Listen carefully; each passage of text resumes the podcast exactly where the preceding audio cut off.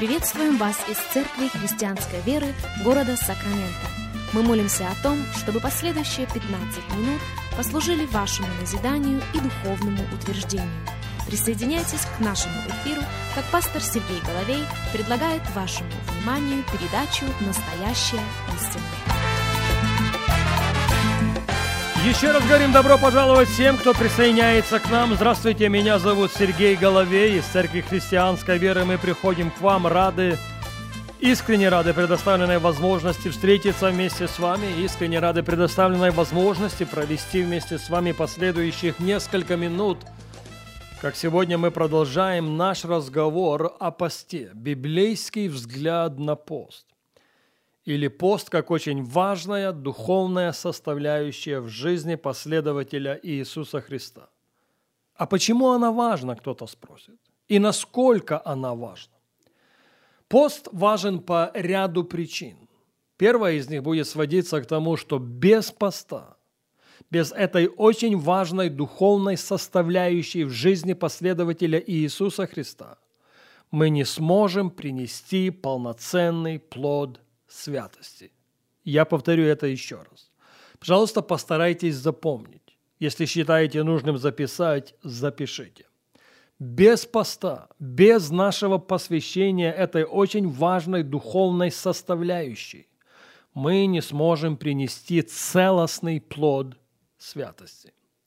Я полагаю, что апостол Павел в 6 главе послания к римлянам адресует именно эту сторону. Итак, еще раз, 6 глава послания к римлянам, и начнем читать 17 стиха. «Благодарение Богу, что вы, бывшие прежде рабами греха, от сердца стали послушны тому образу учения, которому предали себя. Освободившись же от греха, вы стали рабами праведности. Говорю по рассуждению человеческому, ради немощи плоти вашей. Как предавали вы члены ваши в рабы нечистоте и беззаконию на дела беззаконные, так ныне представьте члены ваши в рабы праведности на дела святые. Ибо когда вы были рабами греха, тогда были свободны от праведности. Какой же плод вы имели тогда? спрашивает апостол Павел. Такие дела, каких ныне сами стыдитесь, потому что конец их – смерть. Но ныне, когда вы освободились от греха и стали рабами Богу, плод ваш есть святость, а конец – жизнь вечная. Еще раз Римлянам 6, 22. Но ныне, когда вы освободились от греха и стали рабами Богу, плод ваш есть святость, конец – жизнь вечная. Пожалуйста, послушайте меня и послушайте очень внимательно. Святость – это не то, что Бог подразумевает. Святость – это даже не то, что Бог ожидает от нас. Я осмелюсь сказать, что святость – это то, что Бог от нас требует. В послании к евреям мы читаем с вами в 12 главе следующие слова. «Имейте мир и святость, без которой никто не увидит Господа». Слышите? Имейте мир и святость, без которой никто не увидит Господа. И если мы хотим увидеть Его в нашей жизни, в наших домах, в наших семьях, в нашем же служении Ему, то святость должна быть поставлена на повестку дня, как никогда раньше. Я хочу в продолжение обратить ваше внимание на несколько стихов из 15 главы Евангелия Иоанна. Вот что Христос говорит – я есть истинная виноградная лоза, а отец мой виноградарь. Всякую у меня ветвь, не приносящую плода, он отсекает, а всякую приносящую плод очищает, чтобы более принесла плода. Еще раз второй стих. Всякую у меня ветвь, не приносящую плода. А что является нашим плодом? Несколько минут тому назад мы прочитали «Ныне же, когда вы освободились от греха и стали рабами Богу, плод ваш есть святость». И Христос здесь утверждает, что всякую у меня ветвь, не приносящую плода, включая плод святости, Он отсекает, а всякую приносящую плод очищает, чтобы более принесла плода. Вы уже очищены через Слово, продолжает Иисус которое я проповедал вам. Прибудьте во мне, и я в вас. как ветвь не может принести плода сама собою, если не будет на лозе, так и вы, если не будете во мне. Я есть лоза, а вы ветви. Кто пребывает во мне, и я в нем, тот приносит много плода, ибо без меня не можете делать ничего. Кто не прибудет во мне, извергнется вон, как ветвь, и засохнет. Такие ветви собирают и бросают в огонь, и они сгорают. Если прибудете во мне, и слова мои в вас прибудут, то чего не пожелаете, просите, и будет вам. Тем прославится Отец мой, если вы принесете много плода и будете моими учениками. Отец прославится тогда, когда мы с вами принесем много плода, включая плод святости. Друзья, вот что в этом случае мы очень хорошо должны усвоить для себя. Пост не делает нас святыми. Пост даже не начинает процесс освящения в нашей жизни.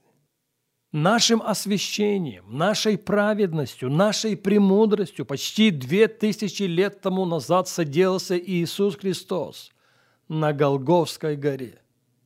Но вот что пост делает. Пост наделяет нас силой. Пост делает нас способными принести целостный плод святости. Я повторю это еще раз. Пост наделяет нас силой. Пост делает нас способными принести целостный плод святости. Во-вторых, без духовной дисциплины поста, без этой очень важной составляющей в жизни последователя Иисуса Христа, мы не сможем в полноте облечься в духовную власть. Мы не сможем ходить в той силе, которую Бог сегодня делегирует нам. Помните его слова своим ученикам? а сегодня эти слова имеют отношение к нам.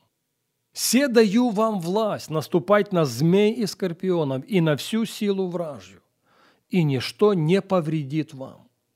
Так вот, для того, чтобы облечься в эту власть и силу, мы с вами должны научиться дисциплинировать себя в посте. Вот почему пост – такая важная составляющая в жизни каждого последователя Иисуса Христа. Евангелие Луки, 4 глава, и в ней мы читаем несколько стихов в отношении Иисуса Христа. А какова предыстория? А предыстория – это повествование о крещении Иисуса на водах Иордана. Когда он пришел к нему, Иоанн удерживал его и говорил, «Мне надо креститься у тебя, никак не наоборот». На что Христос сказал, таким образом нам надлежит исполнить всякую правду. И вот что мы читаем с вами в предыдущей третьей главе Евангелия Луки. Когда Христос крестился, отверзлись небеса, и Дух Божий в виде голубя сошел на него. И вместе с этим пришел голос. «Сей есть Сын мой возлюбленный, в котором мое благоволение». И сразу после этого, после крещения, Иисус был ведом Духом в пустыню. Там в пустыне Христос был искушаем от дьявола. И что подвергал сомнению дьявол больше всего? Он больше всего подвергал сомнению его сыновства. Почему и искушение начиналось с следующего вопроса. «Если ты по-настоящему Сын Божий, то повели этим камням, чтобы они сделались хлебами. Или бросься с крыла храма, потому что ангелам своим он заповедует о тебе охранять тебя на всех твоих путях». Но Иисус отразил атаки дьявола Божьим Словом. Пожалуйста, послушайте меня и послушайте очень внимательно. Христос был ведом духом в пустыню. И вот что мы читаем с вами в 14 стихе. «И возвратился Иисус в силе духа в Галилею». Он был духом святым ведом в пустыню, но из пустыни он вышел в силе духа. Причина сводилась к тому, что там в пустыне он не только был искушаем от дьявола, и это искушение он триумфально преодолел, но там в пустыне в течение сорока дней он был в посте. Он был практиком этой очень важной духовной дисциплине, которой мы поощряем себя в этой серии радиопрограмм. Большому сожалению, время не позволяет нам говорить об этом больше сегодня. Мы к этой мысли возвратимся на нашей следующей программе.